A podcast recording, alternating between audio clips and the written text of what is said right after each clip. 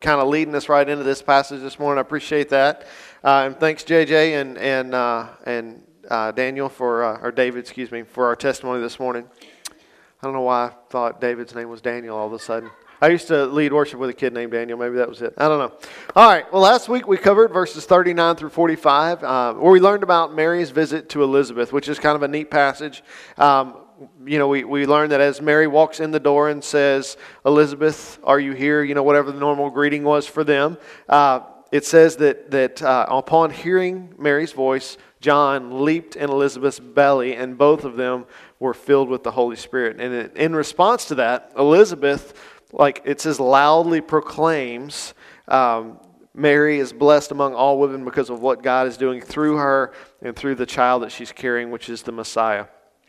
In that passage, we saw God working in both Mary's life and Elizabeth's life. And, and what God had me do last week specifically was to show how Mary's obedience, Mary's abiding in God, did a work not only in her life, but also in Elizabeth's life. And it was because of Mary's obedience that Elizabeth was able to experience God's exclusive activity in her life.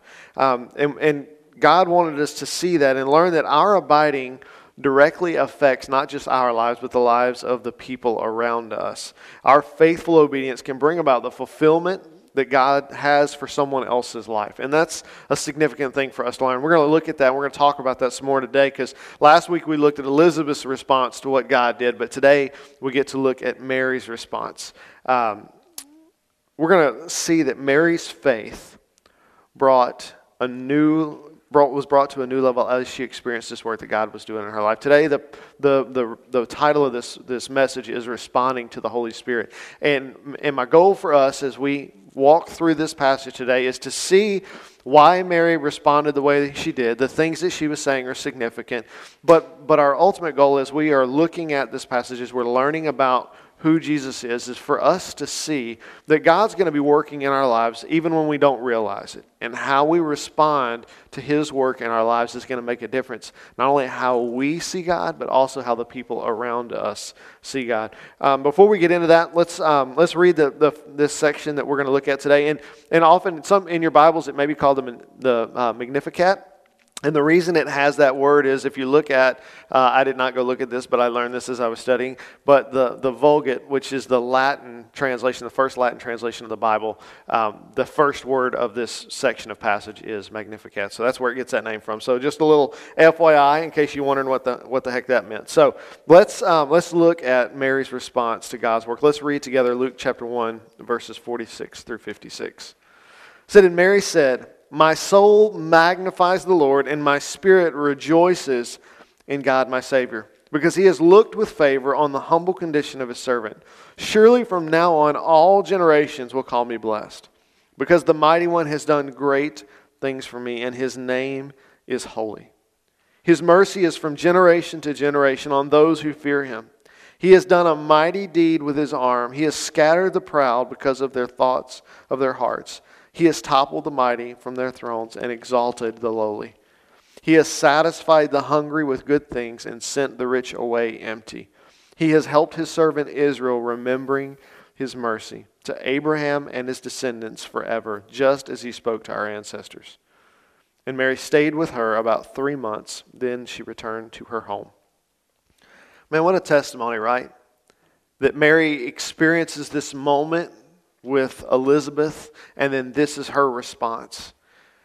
If we, I was thinking about this this morning, if we were to take this passage of Scripture and we take it out of context of this story that we've been reading for the last couple of weeks, if I was to just hand this to you and it didn't say, "and Mary said," if it just started in the middle of verse forty-six and it just said, "my soul magnifies the Lord," if I just handed that to you on a piece of paper and you read that, you would probably naturally assume that that came out of the Psalms or one of the other wisdom literatures, Proverbs or Ecclesiastes, one of those books. Like you look at that and you're like, man, that is that is rich. That is good stuff right there.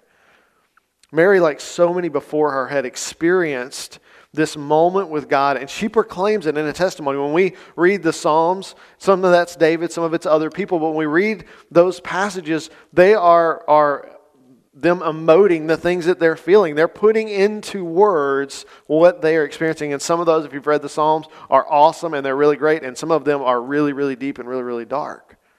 And the point I want to draw out of this is that God is doing something specific in Mary's life. And we talked about last week how in in their historical culture, Mary and Elizabeth would have been nobodies. Nobody would have mentioned them. Nobody would have talked about them. And Mary's going to allude to that, and, and, and she does in her testimony. We're going to talk about that in a minute. But as we look at this passage, I want us to see that there are two distinct sections in this, and they're not divided out that way. But when you look at the grammar, you can see it. The first section is Mary's response of praise for what God has done for her.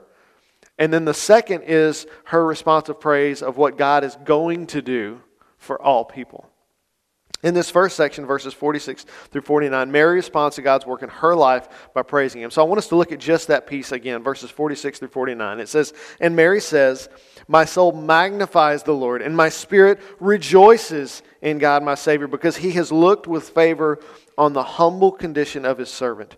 Surely from now on all generations will call me blessed, because the Mighty One has done great things for me, and His name is holy.'" First point I wanted to make is today is that Mary praised God before the work was completed.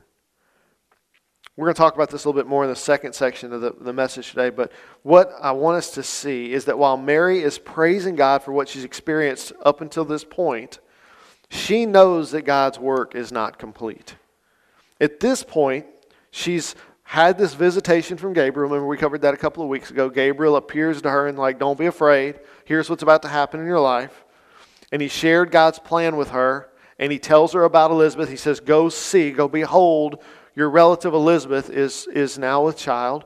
And so Mary goes in obedience, and she walks into the door, and she experiences Elizabeth's joy at her entrance to her home. Mary responds with praise to Elizabeth's testimony, confirming the miraculous work that God was doing in her life.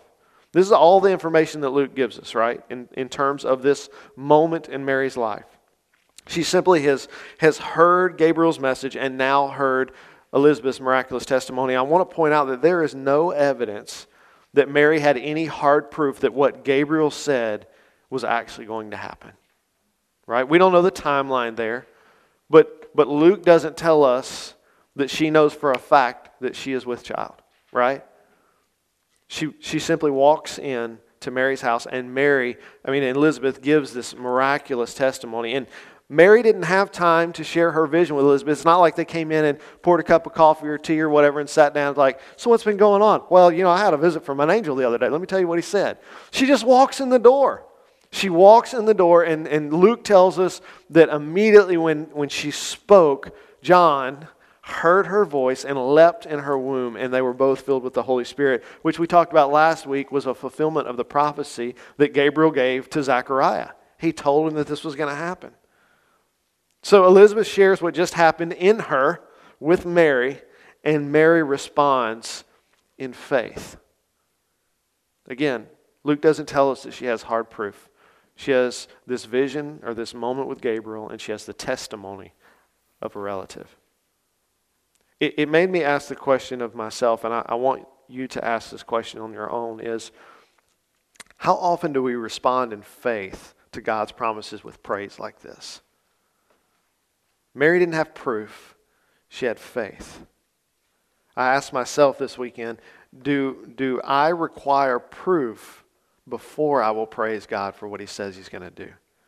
Or can I simply believe and respond accordingly? Can I respond like Mary based on a promise, not on evidence? See, not only did Mary have faith, but it says in verse forty-six and forty-seven that her soul magnified the Lord, uh, and her spirit rejoices, or it exalts in God. Her faith didn't just rule her decisions. You know, sometimes God will tell me to do something, and I will do it out of out of just out of obedience, right? Because I'm supposed to. I know we're not supposed to do that, right? But sometimes that's where I am. I just do the thing because I know God's told me to do it. But it's it points out in verse forty-six and forty-seven that she didn't just do this as an act of obedience, but she's responding emotionally.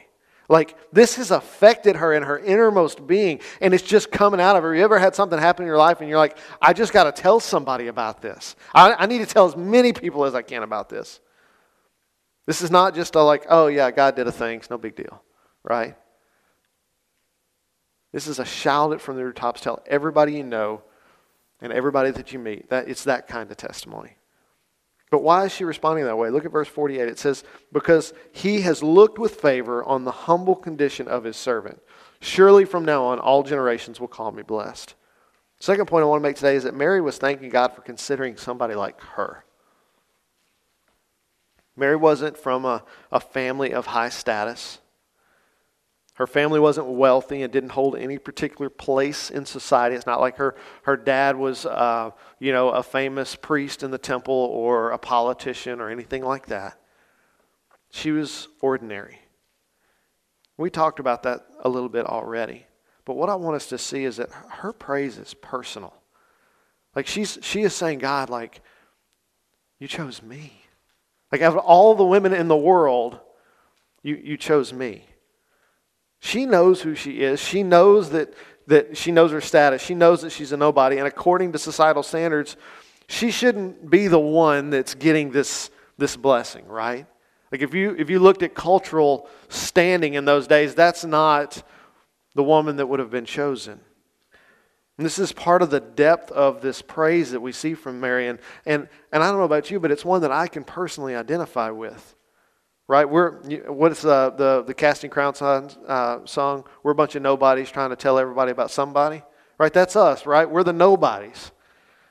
However, notice the change of status from the beginning of verse forty-eight to the end of it. Look at it again. She says, "Because he's looked on favor of the humble condition of his servant." Right, she that is a a um, a way of her describing herself, the humble condition. She's like, that's a nice way of saying I'm a nobody. Right? Why would you pick me? But look what happens at the end of that. It says, surely from now on, all generations will call me blessed. She went from saying, I'm just a nobody, to everybody's going to know who I am. And I want us to see that that status change, that view of herself changed, not because of what Mary did, but because of what God did in her life. That status change is a result of God's activity. Mary will be called blessed because of what God has done for her and through her. Because of the conversations I've had with a lot of you guys, I know that you probably consider yourself, or I know that a lot of you do consider yourself, right, of humble condition, quote unquote. What God wants us to see is that while that may be true in some ways, right, I'm not like an elected official who's, you know, big, big guy with a lot of swing, right? That doesn't mean that God's not interested in working in your life. Doesn't matter who you are, how old you are, what your social status is, how much money you have in the bank or how much money you don't have in the bank. None of that matters to God. He'll choose who he wants to choose and work in the life of whoever he wants to work in. And in fact, in your humble state, if you'll allow God to work in you and through you, other people are going to call you blessed as well, right? And I'm sure you've experienced that before. As you have shared testimony about something that God's done in your life, people could be like, man, that's incredible. That's that's the way we say you are blessed today, right? Is to say, man, that's a really cool thing that God did for you. And this is kind of a, a throwback to what we talked about last week, but God wants us to see again that what he does in our lives is not only for us. What God was doing in Mary's life was not only for Mary, and Mary recognizes that. One of the passages that's referenced in this passage is First Samuel chapter two, verses one through ten, and we're going to look at that in just a minute if you want to go ahead and flip there. But this prayer of praise in, in Samuel is from Hannah, another barren woman who God blessed, and she gave birth to the prophet Samuel, right? As we read through this in just a minute, I want you to notice two things. Number one, there's a lot of similarity to Mary's prayer. And number two, the work that God does in Hannah's life will affect far more than just her. Look at this with me in, in First Samuel chapter two, verses one through ten. It says, and Hannah prayed, my heart rejoices in the Lord. My horn is lifted up by the Lord. My mouth boasts over my enemies because I rejoice in your salvation. There is no one holy like the Lord. There's no one beside you, and there is no rock like our God. Do not boast so proudly or let arrogant words come out of your mouth. For the Lord is a God of knowledge, and actions are weighed by him. The bows of the warriors are broken, but the feeble are clothed with strength. Those who are uh, full hire themselves out for food, but those who are starving hunger no more. The woman who is childless gives birth to seven, but the woman with many sons pines away. The Lord brings death and gives life. He sends up some up uh, or some down to Sheol, and he raises others up. The Lord brings poverty and gives wealth. He humbles and he exalts. He raises the poor from the dust, and he lifts the needy from the trash heap. He seats them with the noblemen and gives them a throne of honor. For the foundation of the earth are the Lord's, and he has set the world upon him. He guards the steps of his faithful ones, but the wicked perish in darkness, for a person does not prevail by his own strength. Those who oppose the Lord will be shattered. He will thunder in the heavens against them. The Lord will judge the ends of the earth. He will give power to his king. He will lift up the horn of his anointed.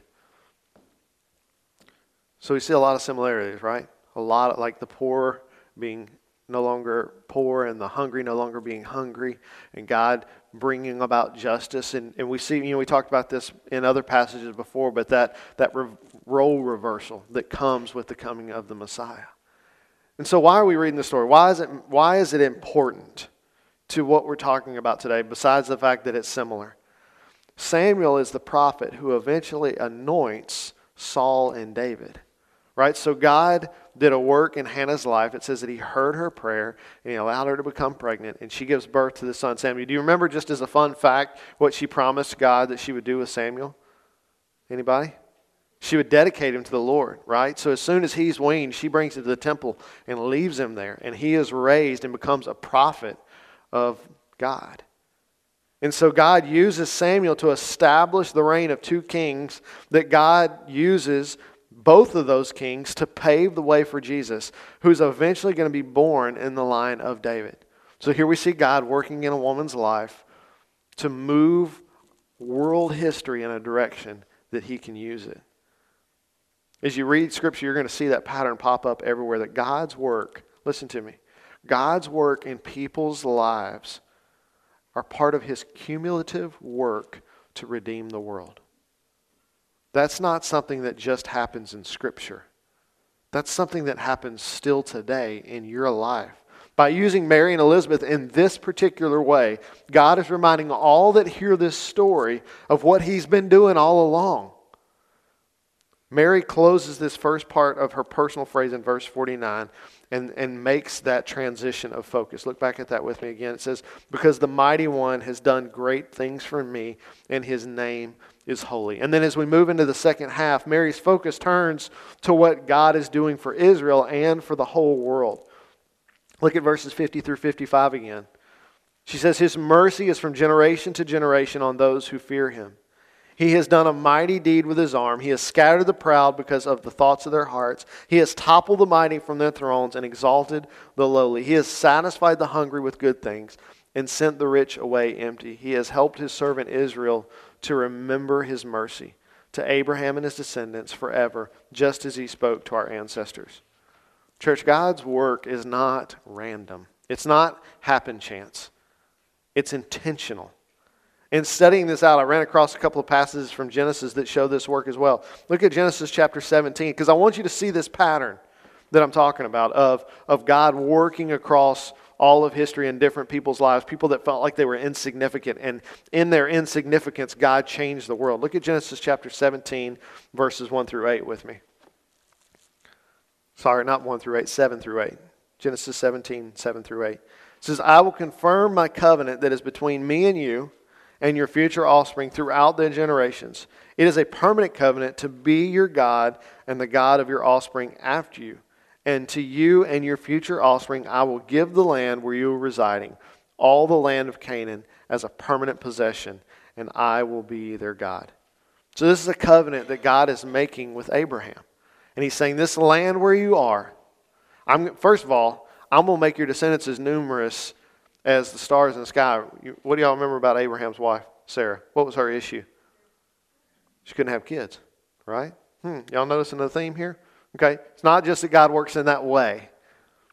But again, God makes a covenant with somebody. This land where Mary and Elizabeth, by the way, is the fulfillment of God's promise of that work, of that covenant that he makes all the way back in Genesis with Abraham. In addition, God's completing another promise He made. Look at Genesis chapter twenty-two, verses sixteen through eighteen. It says, and said, by myself I have sworn, this is the Lord's declaration. Because you have done this thing and have not uh, withheld your own son. This is when Abraham is told to sacrifice Isaac. I will indeed bless you and make your offspring as numerous as the stars of the sky and the sand on the seashore. Your offspring will possess the city gates of their enemies, and all the nations of the earth will be blessed by your offspring because you have obeyed my command. God has been telling His people for generations that they would live here and that they would be a blessing to all the rest of the nations. Remember when we studied the book of Exodus, when God is making His covenant with Israel, He says, I will be your God, you will be my people, obey what I have said. We see this pattern over and over and over in Scripture. God does not change.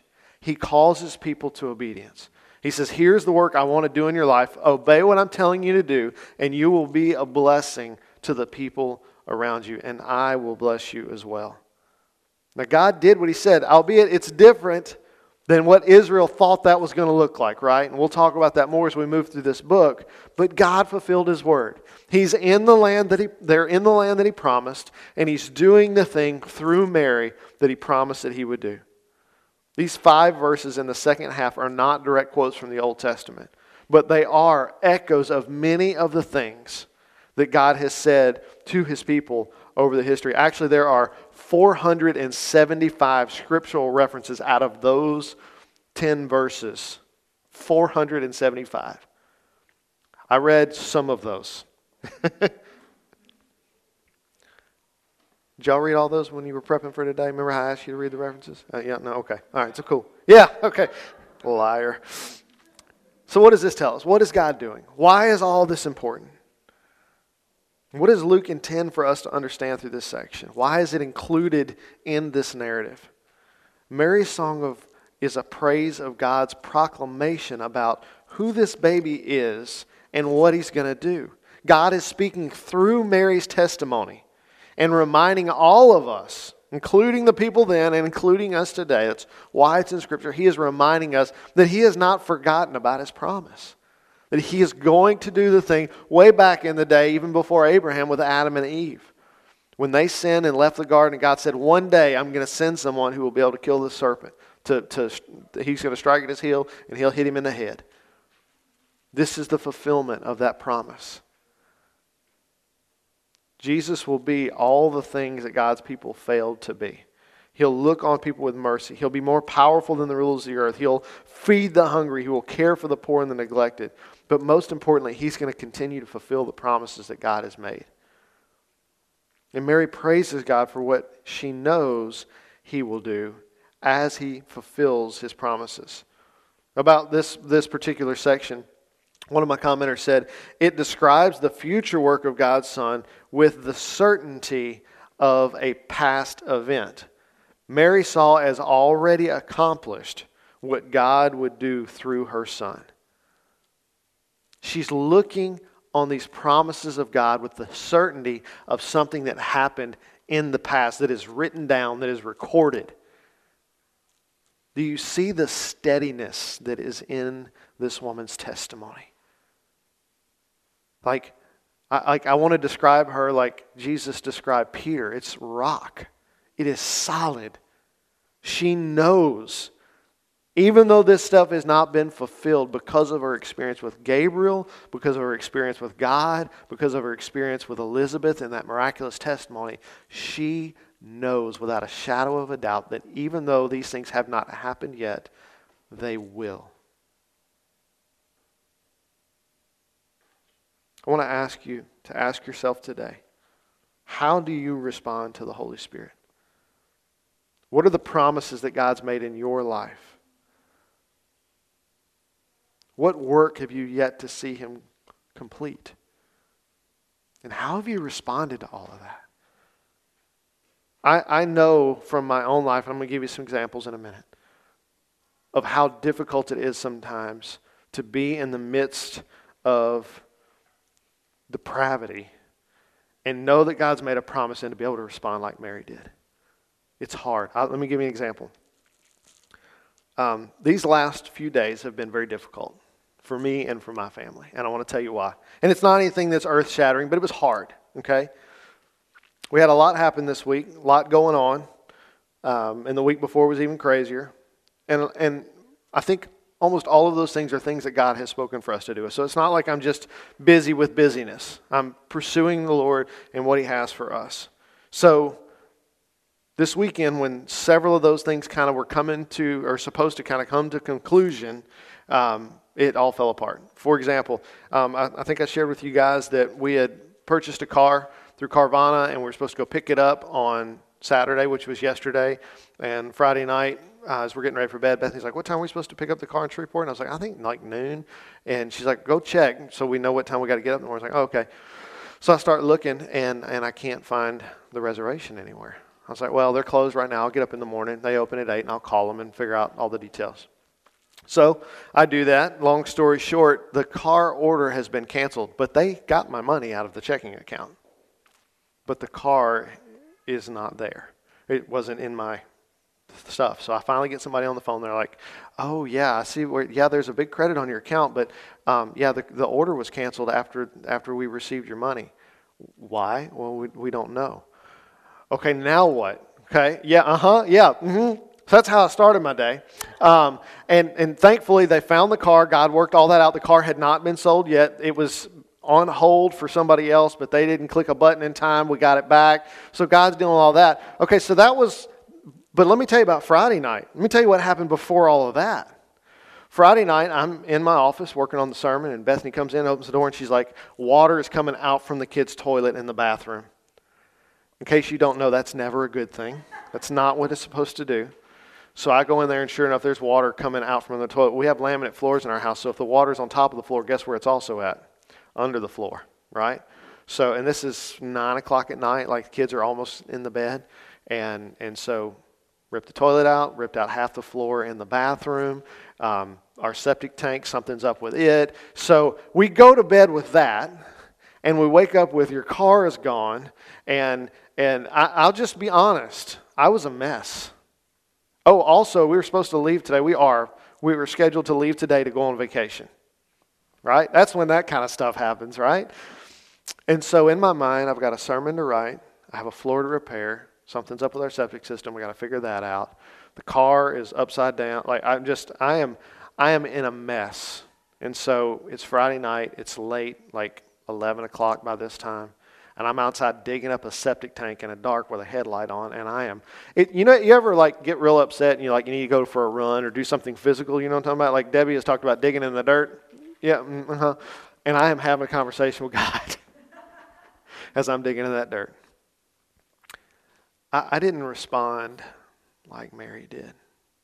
And I'm prepping a sermon to talk about us responding like Mary did. Y'all see what God's doing there? After a few conversations with him, I realized Saturday, I didn't know this Friday night, that whole stuff with the car, I think God was in that. Because I think he knew I didn't need to go to Shreveport yesterday. I think he knew I needed to be home working on a septic system and figuring out what's going on, and prepping to go on a trip with my family and not being a giant hairball when it came time for that to happen. I couldn't have had that realization if I'd not had some conversations with God, right?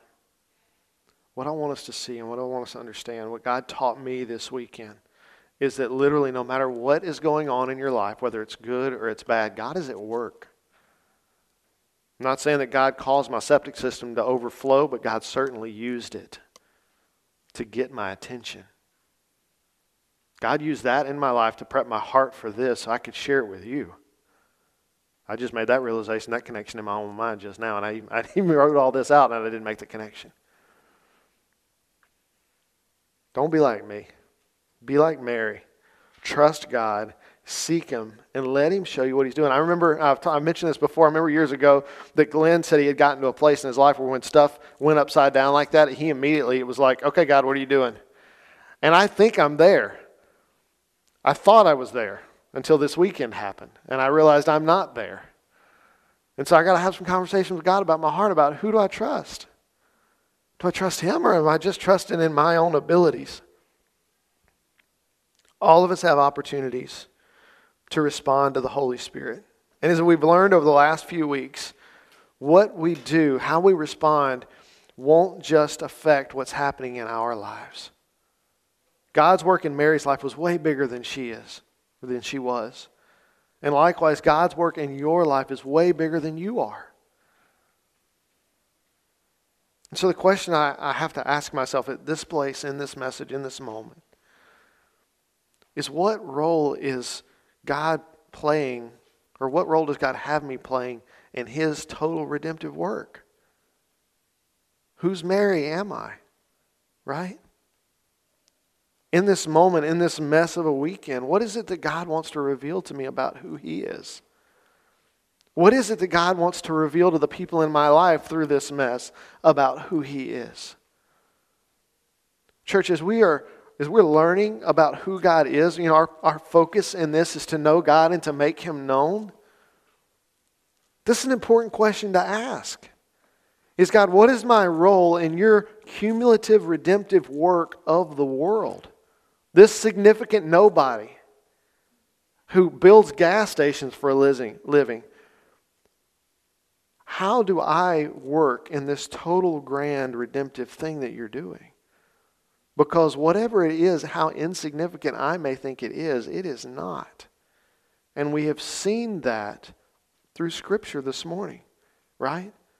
Through the stories in Genesis, the promises that God made to Abraham, to Hannah, who God worked in her life. And she gave birth to Saul, who anointed Saul and David, or gave birth to Samuel, who anointed Saul and David. And Jesus is born in the line of David as promised by God. Mary, Elizabeth, Hannah, Sarah, insignificant people, but mightily used by God. This building right here, these people, insignificant, but the potential to be mightily used by God if we will pay attention, hear his voice, do what he says. Church, it's so easy to get fixated on things like your septic tank overflowing in the middle of the weekend that you had something else planned. But what I learned this weekend is that God sometimes will use an overflowing septic tank to get your attention, to prep you for whatever he's going to do next. So, don't be like me. Don't make God get to a point where your septic tank has to overflow to get your attention. It's not fun at all. Amen? We see these stories in Scripture, and we compare them to our lives, and we think about our lives compared to them. We look at it and we go, that's not, like, my life doesn't look like that. And you're right, it doesn't. But it doesn't mean that God doesn't want to work in your life, just like he's worked in the history. If, if we say that God doesn't change, why would his desire to work in people's lives be different then than it is now?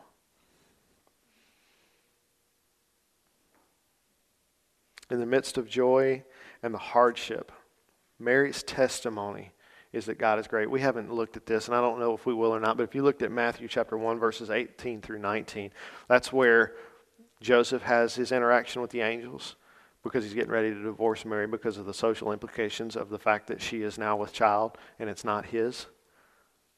I don't know if Mary has experienced all of that yet at this point in our story. Luke doesn't tell us. But my guess is that she knew what was coming, even if it hadn't happened yet. And in the midst of that turmoil, she says, "My soul magnifies the Lord. He is good."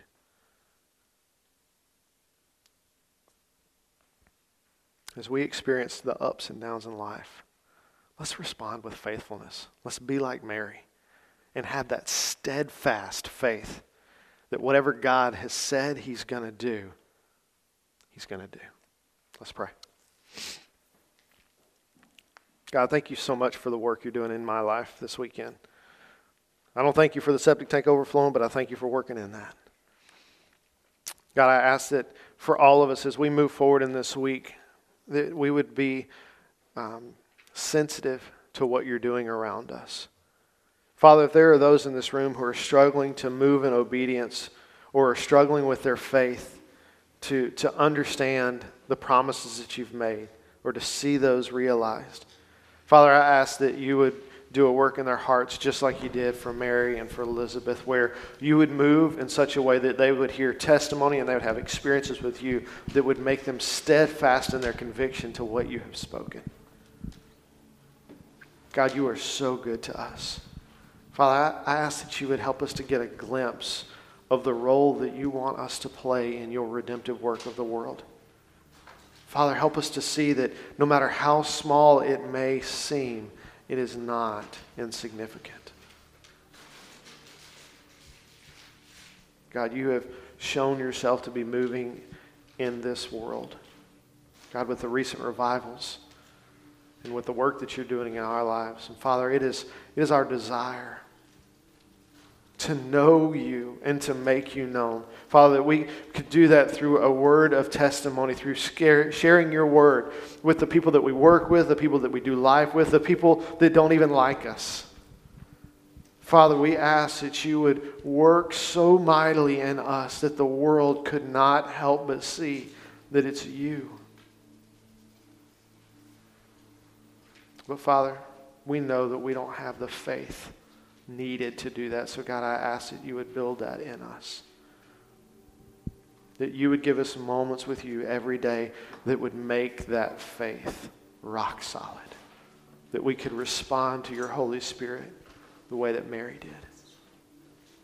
Jesus, I ask these things in your name. Amen.